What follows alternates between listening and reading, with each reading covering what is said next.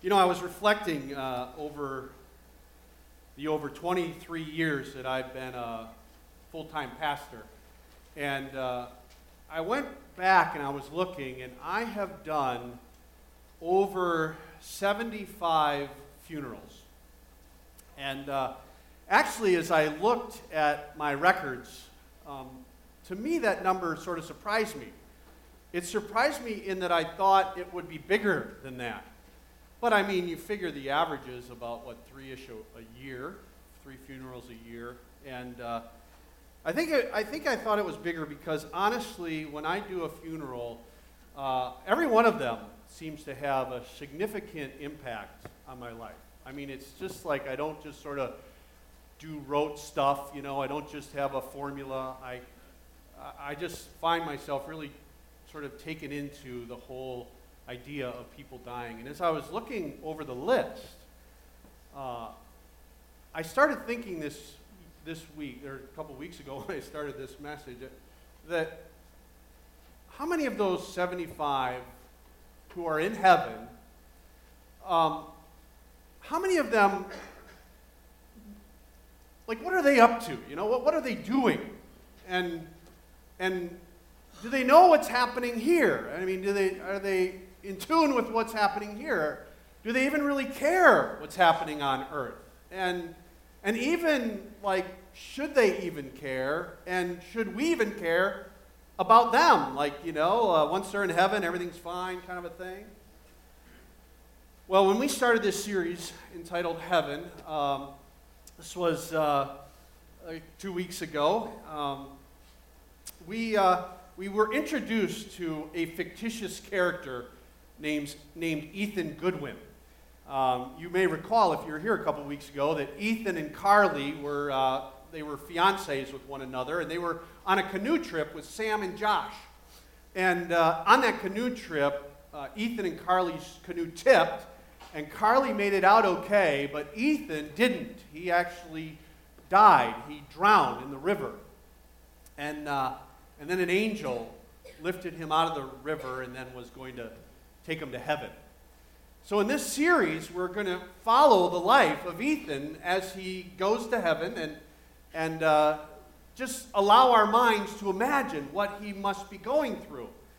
And so, I would like us now to take a moment and allow our minds to think creatively, allow our minds to imagine what was happening with Ethan now that he's in heaven, what his experiences have been.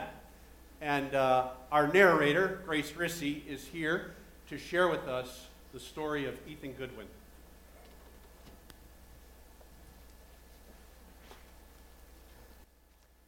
Kalita, what about Carly? The canoe tip, the rapids, I remember it. Is Carly okay? Kalita was Ethan's angel, an actual angel, who would be his companion, friend, mentor, and servant throughout eternity. Just then, the light of Jesus whispered into Ethan's heart Carly made it out safely. Carly told me to tell you that she loves you and misses you very much. Moved by complete love and complete faith in the goodness of his Savior, and yet needing his reassurance, he asked, Jesus, is my death going to overwhelm her? Will it damage her. Jesus graciously gave Ethan what he so needed next. The wounds she will feel from losing you are producing her internal weight of glory far beyond comparison. I have her, my daughter, in my hands. Then, speaking to Ethan's felt need, Jesus added, You can check on her whenever you would like. Wait, I can check on her? But how? How can I see her? Looking up to Kalita, he asked, How can I see Carly? I can take you to my friend Rayut. He is revealer angel. A revealer? Yes, Yahweh uses each and every one of us for a different reason. He made me a warrior angel and Rayu a revealer angel. He has the best capacity to show you what is happening. Rayu was made to open people's eyes to see what they normally don't see.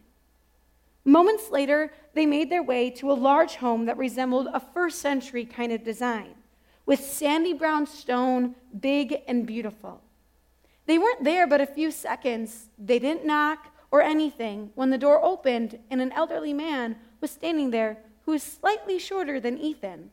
He was dressed in a more first century clothing with earth tone tunic and sandals. And with a kind smile, the gentleman said, Grace to you, Ethan. Then he turned to the angel and said, Good to see you, Kalita. What a wonderful day it is. Just then, another larger creature, a bit taller than Kalita, stepped up behind the shorter man. The light went on for Ethan. That's Reut. Reut pulled Kalita close by his side and looked down at Ethan and said, I must tell you, young man, Kalita has waited a long time for you. Looking down at the older man, Reut continued, Ionis and I have been together for over 2,000 years, and Kalita has cared and, pr- and protected hundreds of men who have all turned their backs on the Lord Jesus. He has been a good warrior to our king and has known the joys in, of victory in battle. But for an angel, there is nothing like bringing their human to heaven. So you want to see Carly? Reu asked Ethan. Yes, I want to know how she's doing. Well, then, I will take you to her. And Josh and Sam, for that matter, and your mom and dad and sister as well. But in going to see them, it's important that you understand and you see what they are doing, but also what you see what God is doing in them. And for you, Ethan, you can learn from them and grow to be more complete by what you see. Out in the courtyard, Reu offered them to sit on the chairs that resembled recliners, made out of smooth rocks that were actually quite comfortable. The three of them looked up at the sky, and Reu turned to Ethan and said, The earth is up there, through that veil. And then he prayed, Yahweh, by your Spirit, open the veil so that Ethan can see what you have seen before time. In accordance with your will, reveal him to how Carly, his friends, and family are coping at this moment. They were staring, as they were staring up into the sky, it felt like the whole courtyard was just turned upside down. Kalia, Kalita, Reu, and Ethan were no longer looking up, but looking down. They were looking, they were looking down into a large room when the sky began to dissolve from its pure, room, pure blue into the large room. Ethan was looking down as he was peeking through the ceiling. He could see, hey, that's my Uncle Jerome, and my Aunt Janice, and all of my cousins too. Most of his relatives were here. As Ethan was watching, Reu reached down and took Ethan and held him underneath his arms and around his chest and lowered him down into the room. Ethan stood on the floor and began moving through the crowd. That's Ben from my cross country team. And Steve and Anne, all of my friends. Ethan continued to move through the crowd. He was listening and feeling the mood. He knew what this was. This was his funeral. Looking up to the ceiling, he saw Rayu and Kalita looking down at him. Welling up with emotions, he said to his two heavenly companions, Look at all these people. I can't believe that they came here for me. Ethan saw Sam and Josh off to the side, so Ethan walked up to them. Guys, I'm so sorry that you're going through this. Please, please just take care of Carly. As he said the last words, Sam turned and looked directly at him, which startled Ethan. Did he hear me? Then Sam looked back at the people that he was standing there with, and then Ethan looked up to Cleta. Can he hear me? No, no, not directly. Sometimes the people on earth can get the sense like we are near, especially when emotions are intense. He may have sensed your presence or maybe even your words to take care of Carly. It really is hard to say. Ethan made his way up to the front of the room where his mom, dad, sister, and Carly were. Carly was, Car- Ethan wanted to skip to the line and squeeze Carly and tell her that he missed her and loved her so much and that he's okay. Most of all, though, he wanted to tell her about the experiences that he's had since his death. He wished so much that he could have protected her from this tragedy in her life of losing him. Another person gave her a warm embrace, and then another.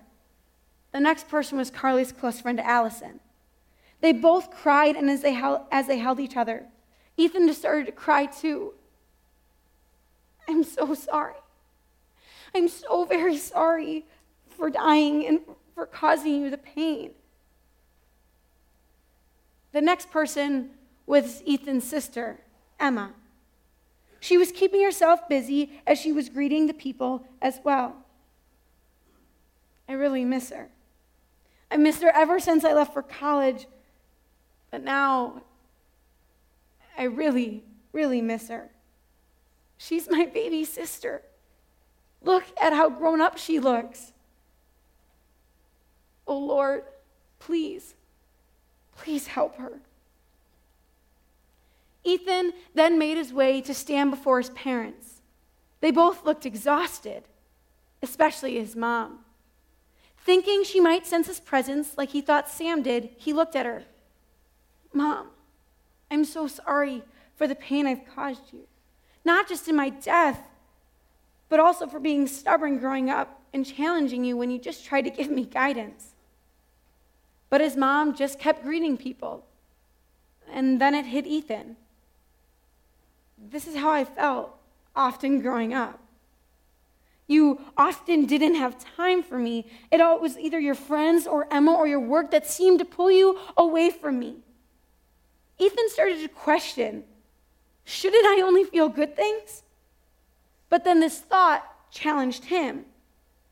Maybe these are all good things, even though that they hurt my soul.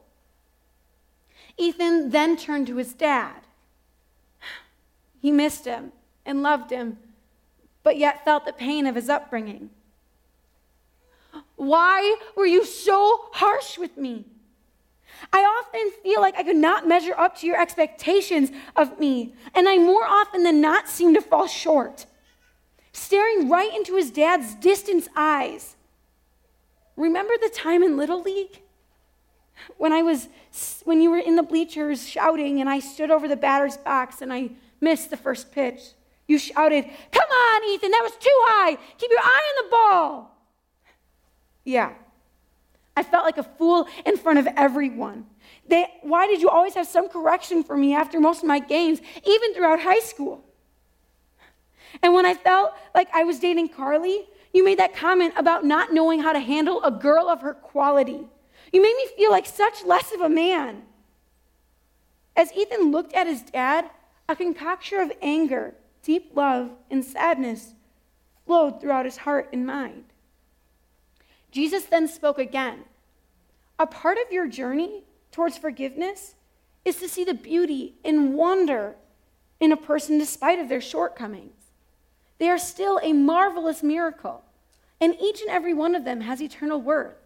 As you look at your dad, I know you can see the redeeming qualities in him that I have created.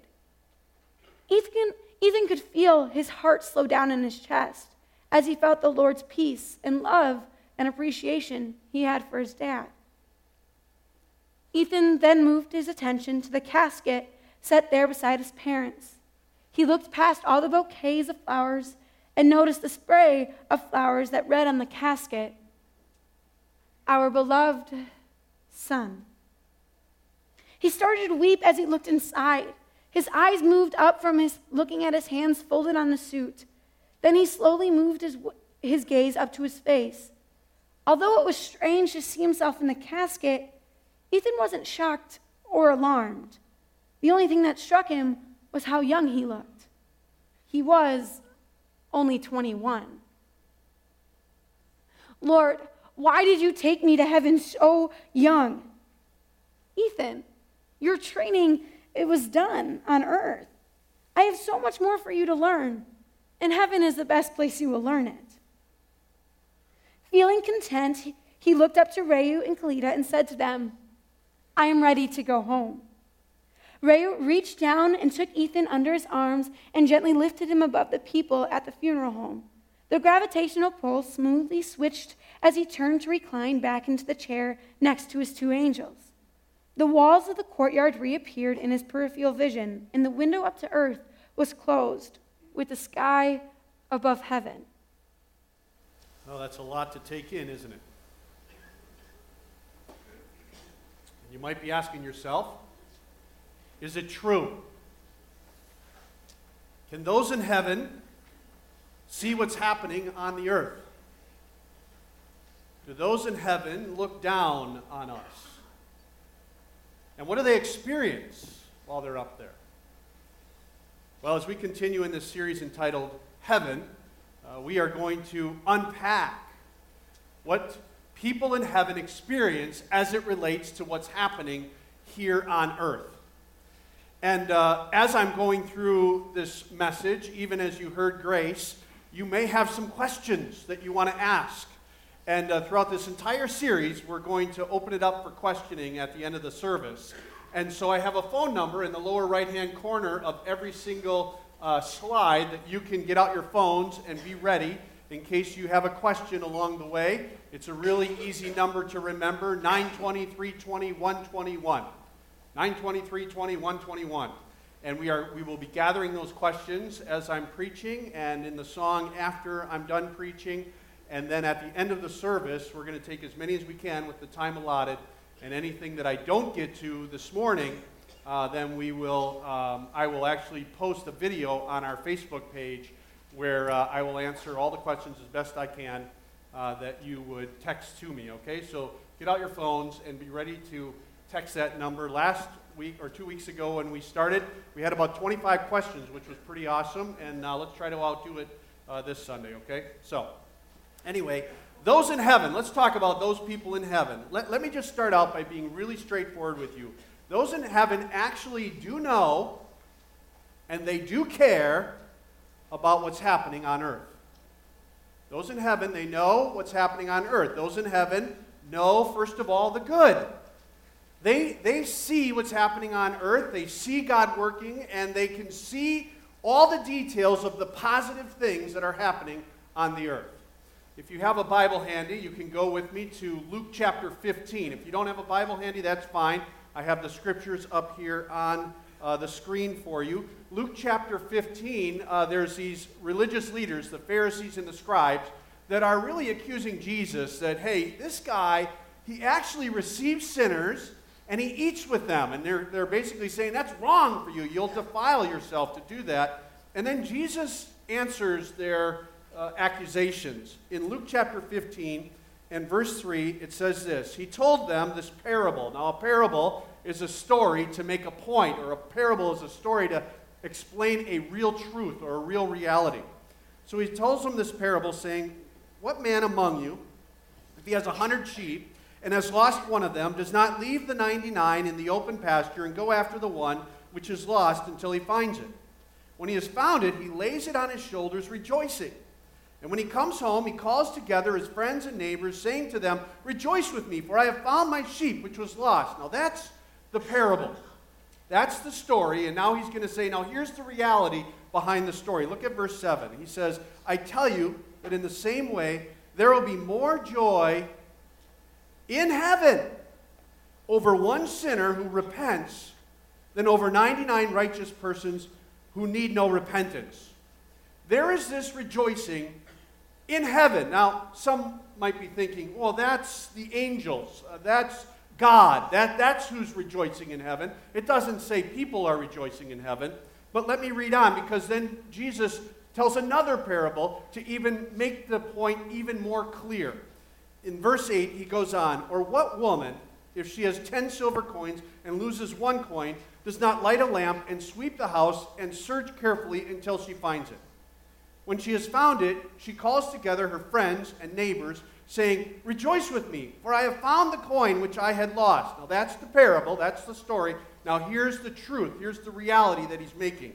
In verse 10, in the same way I tell you, there is joy in the presence of the angels of God over one sinner who repent, repents. Now, this phrase, in the presence of, is actually one single Greek word. The Greek word is enopion, and it means uh, before, or something that is placed before something else. Like, for instance, in Matthew chapter 5 and verse 24, Jesus is talking and he says, Now listen, if, if somebody has uh, an issue with you, you should leave your gift before the altar. So the gift is different than the altar itself and go and make things right with your brother, he says there in Matthew chapter 5. But this is the idea of those who are in the presence of angels that aren't angels. There's joy in heaven by those who are in the physical presence of or in front of the angels. Now, just think of how incredible this is for a moment. This just might be the ultimate example of how heaven is fully engaged in what Jesus is doing on this earth. When somebody realizes their sin, they realize they're not right with God, and Jesus rescues them, heaven rejoices. When, when somebody knows their wicked ways and they turn away from their wicked ways and they turn to Jesus, their loved ones in heaven, along with the angels, along with God, all rejoice. There is more joy. There is increasing joy. There is amazing joy in heaven, and they rejoice with the Lord for how good He is to save yet another person. Those in heaven, they know the good. They see it and they rejoice. They also know the bad. Those in heaven know the bad. Now, this pill might be a hard one for people to swallow. But if you just think about what we just walked through with Jesus, they rejoice over a person repenting, a sinner. He's eating with sinners. They know the sin of the sinner. They know the bad that the person was going through. And when they turn to the Lord, they rejoice. There's a book, there's a, a passage in the book of Revelation where we see people that are near to God. They're up in heaven with the Lord, and they remember the bad stuff that they experienced when they were on the earth. And they also, rem- and they also know that, that there's bad stuff continuing to happen on the earth, and they're wondering why God isn't doing anything about it. Go with me to Revelation chapter 6. Revelation chapter 6 and verse 9. It says this when the Lamb broke the fifth seal, that's Jesus, Jesus is the Lamb, and the, the fifth seal are the uh, five of seven judgments that Jesus has on the earth. The Apostle John says, I saw underneath the altar the souls of those who had been slain because of the word of God and because of the testimony which they had maintained. And they cried out with a loud voice, saying, How long, O Lord, holy and true? Will you refrain from judging and avenging our blood on those who dwell on the earth? And there was given to each of them a white robe. And they were told that they should rest for a little while longer until the number of their fellow servants and their brethren who were to be killed, even as they had been, would be completed also. So there's a lot I could unpack in those few verses, but let me just highlight three things. First of all, these are followers of Jesus. These are Christians who have been martyred for their faith, and now they're up in heaven.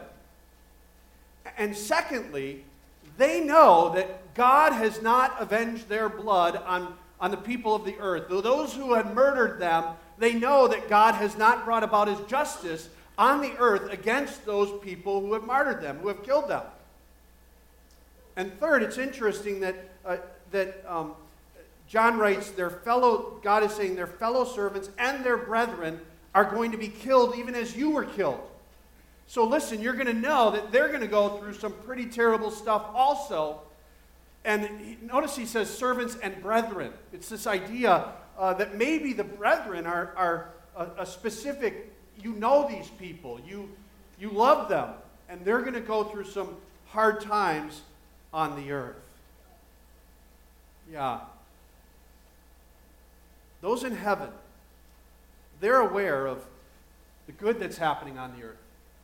But they're also aware of the bad that's happening on the earth. Now, this begs the question that maybe some of you are asking What about no more tears?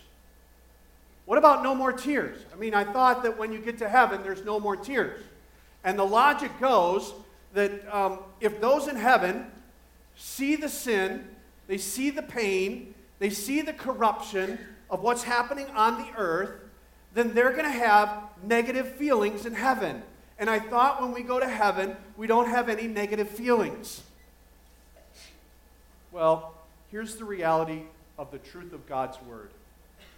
Until sin and its effects are completely done away with, we will still be moved by sin. We'll still react towards sin and corruption and evil, but we will be without sin ourselves. Um, the Lord will wipe away every tear. It's true. It just won't happen in heaven. It actually happens on the new earth, which happens after heaven, which is a series I ought to do after this heaven series, because it's way past the time that we actually come back from heaven. Go with me over to Revelation chapter 21. I don't want to confuse you too much. Let's just read what it says here. Revelation chapter 21. John the Apostle says, Then I saw a new heaven and a new earth. For the first heaven and the first earth passed away, and there's no longer any sea. And I saw the holy city, New Jerusalem, coming down out of heaven from God, made ready as a bride adorned for her husband. And I heard a loud voice from the throne saying, Behold, the tabernacle of God is among men. The, the, tabernacle of God means his home. He's making his home among us, and he will dwell among them. And they shall be his people, and God himself will be among them. Now look at verse 4. And he will wipe away every tear from their eyes. There it is. And there will no longer be any death. There will no longer be any mourning or crying or pain, the first things have passed away. In the new heaven and the new earth, this is when he wipes away the tears. When there's no longer any death or pain or any of the corruption that sin brings into this world. But in heaven, people will know the good, and people will know the bad of what happens here. Another thing about those in heaven is those in heaven learn. They learn. Now, you might say, wait, once we're in heaven, don't we know everything? No. No, we don't. We will know a lot more than we know now, for sure, uh, but we won't know everything. Even the angels in heaven look down on the earth and they continue to learn. Go with me back to Ephesians chapter 3. Ephesians chapter 3 and verse 8. The Apostle Paul is writing here, and he writes these interesting words Ephesians 3 8. To me, the very least of all saints, this grace was given to preach to the Gentiles the unfathomable riches of Christ, and to bring to light what is the administration of the mystery which for ages has been hidden in God who created all things. Now, verse 10 is critical so that the manifold wisdom of God might now be made known through the church to the rulers and the authorities in the heavenly places. Some commentaries will say, well, that's speaking of the evil forces, uh, you know, in the heavenly places. It doesn't necessarily say that. It, it, matter of fact, angels are in military rank, and this rulers and authorities is a, a description of military rank. And, and the angels in the heavenly places are watching what's happening in the church, and they're the ones that are gaining wisdom because they're learning what's happening through what's, hap- uh, through what's happening on the earth. Even those under the altar that we just read about didn't know what was going to happen to, you know, the people on the earth. And so they were learning from the Lord when he answered their question. Listen, you're going to have to wait until more people, just like you, even your brethren, those that you love, will have to die before my judgment will happen on the earth. So even those in heaven were uncertain about something, they asked the Lord, and He answered them. He, he taught them what His future would hold. Which leads us to the next point. Those in heaven pray. Those in heaven, they pray. Praying is just talking to God, really. And clearly, those people in heaven were talking to God. They were making their request be made known to the Lord. They seemed to be uncertain. They seemed to be even a bit, I don't know, anxious about the future. When's this going to happen? And it sounds like they were practicing what the Apostle Paul wrote in Philippians chapter 4, beginning at verse 6. Philippians 4 6. Be anxious for nothing, but in everything, by prayer and supplication, with thanksgiving, let your requests be made known to God. And the peace of God, and this is what they experienced there up in heaven, the peace of God, which surpasses all comprehension, will guard your hearts and your minds in Christ Jesus. The Lord answered their prayer when they were under the altar. The answer was, you have to wait. You know, as I was working through this message, uh, my grandpa Weir came to my mind. My grandpa Weir, my mom's dad, uh, in 1989, he died. He was 79 years old. And uh, my grandpa was a follower of Jesus. He trusted Jesus as his Savior and he, he loved the Lord. So did my grandma. And uh, as I was working through this, for some reason, my grandpa came to my mind. And I think it's because of all my four grandparents, uh, I identified with him probably the most. Uh, he was funny, fun loving, warm, uh, kind, uh, always a man of joy. And I think in my own mind and heart, I think, man, I want, when I grow up, I want to be like my grandpa, you know. And then it struck me as, as he came to my mind. Imagine my grandpa and my grandma right next to him, praying to the Lord in heaven, talking to the Lord. My parents are in their 80s. Picture my grandparents talking to the Lord about their daughter, my mom, and, and my dad. They're getting up there in age.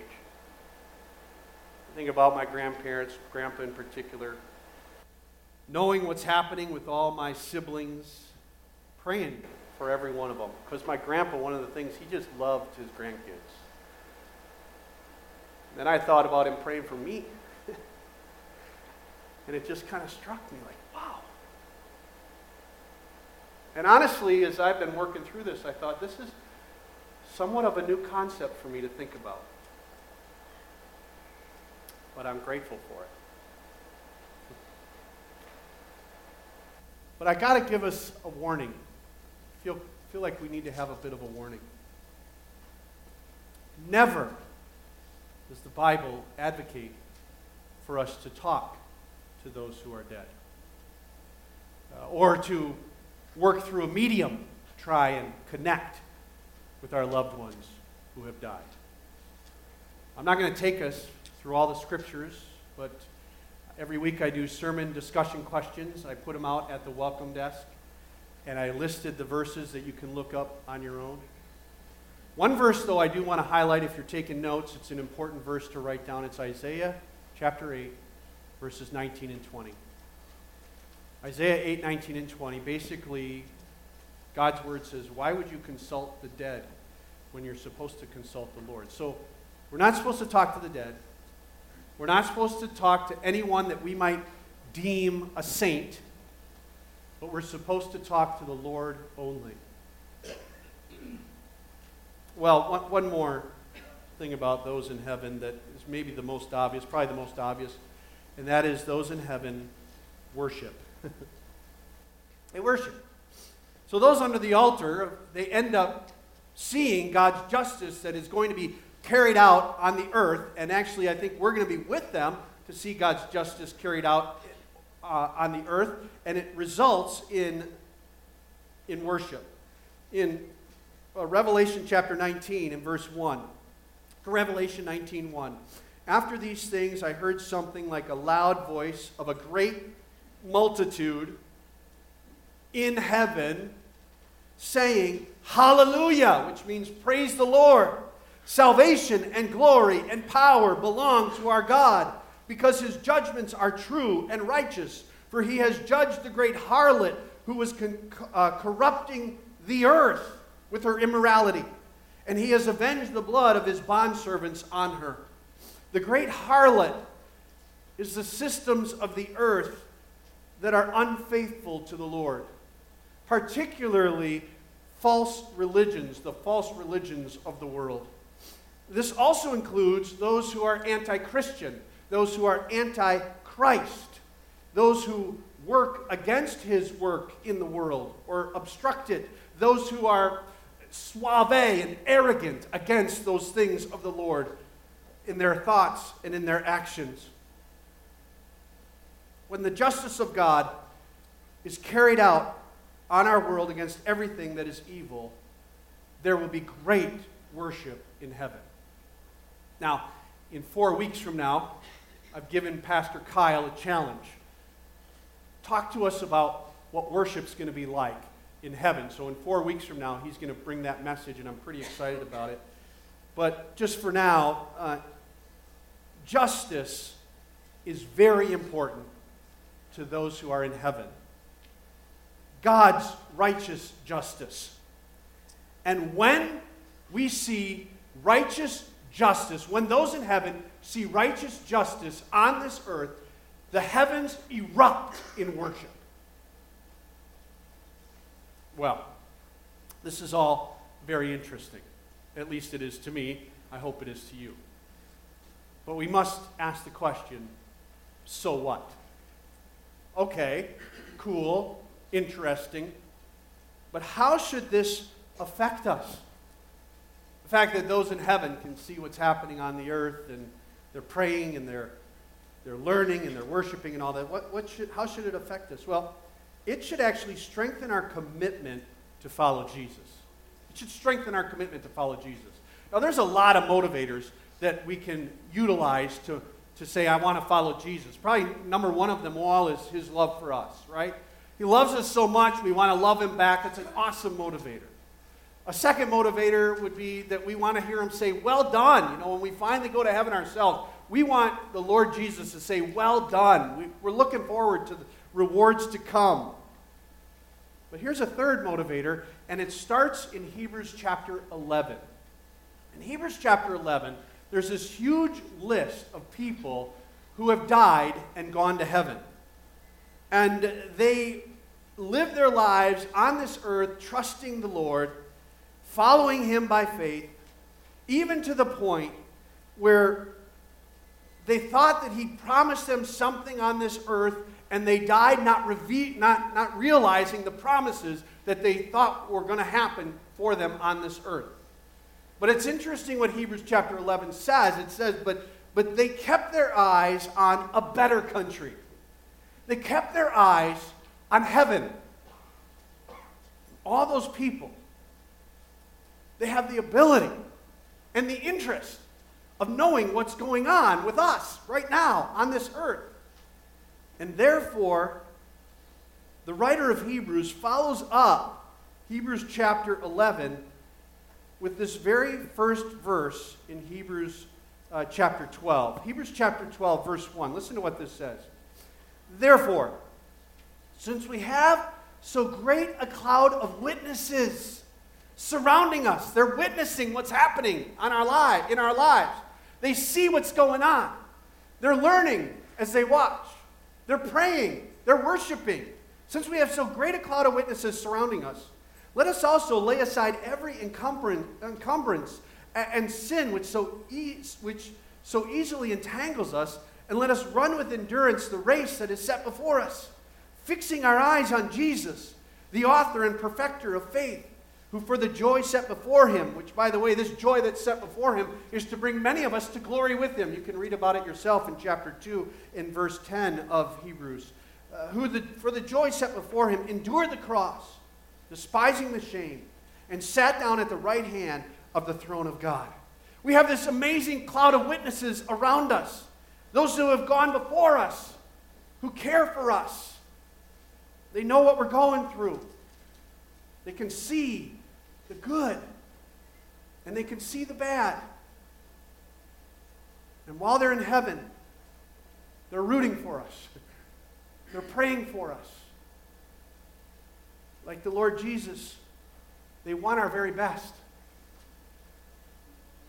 To lay off those things that so easily entangle us. They're wanting us to run the race. You can do it. Endure until the end. Run to win the prize. Keeping our eyes fixed on Jesus. Not on them, but on Jesus. One day, we're going to be with them in heaven, together, before the Lord. Until that day, may those in heaven who are witnessing what's happening in our lives, and may the Lord Jesus Himself find every one of us faithful to be committed to Him, the one true God. Lord, thank you for the truth of your word, the profound nature that you allow those in heaven to know what's going on in our lives. Thank you, Lord, that we have those witnesses. And they're rooting for us. We're grateful, Lord, for that. Lord, we, we want to fix our eyes on you, Lord Jesus. You're the author and the completer or the perfecter of our faith. So, Lord, we pray that you would give us the endurance we need if there's someone here who feels weak heavy laden, that they would feel your strength in this moment, Lord Jesus. There's some people here who things are distracting them from you. Lord, you'd remove their distractions. For others who may have a level of arrogance, self reliance, you're calling them right now, Lord, to humble themselves in your sight, humble themselves before you, and allow you to lift them up. Lord, we bow before you now, knowing that this life that we live is only because of you, Lord Jesus. You are alive, and you want to strengthen us. Strengthen us in this life.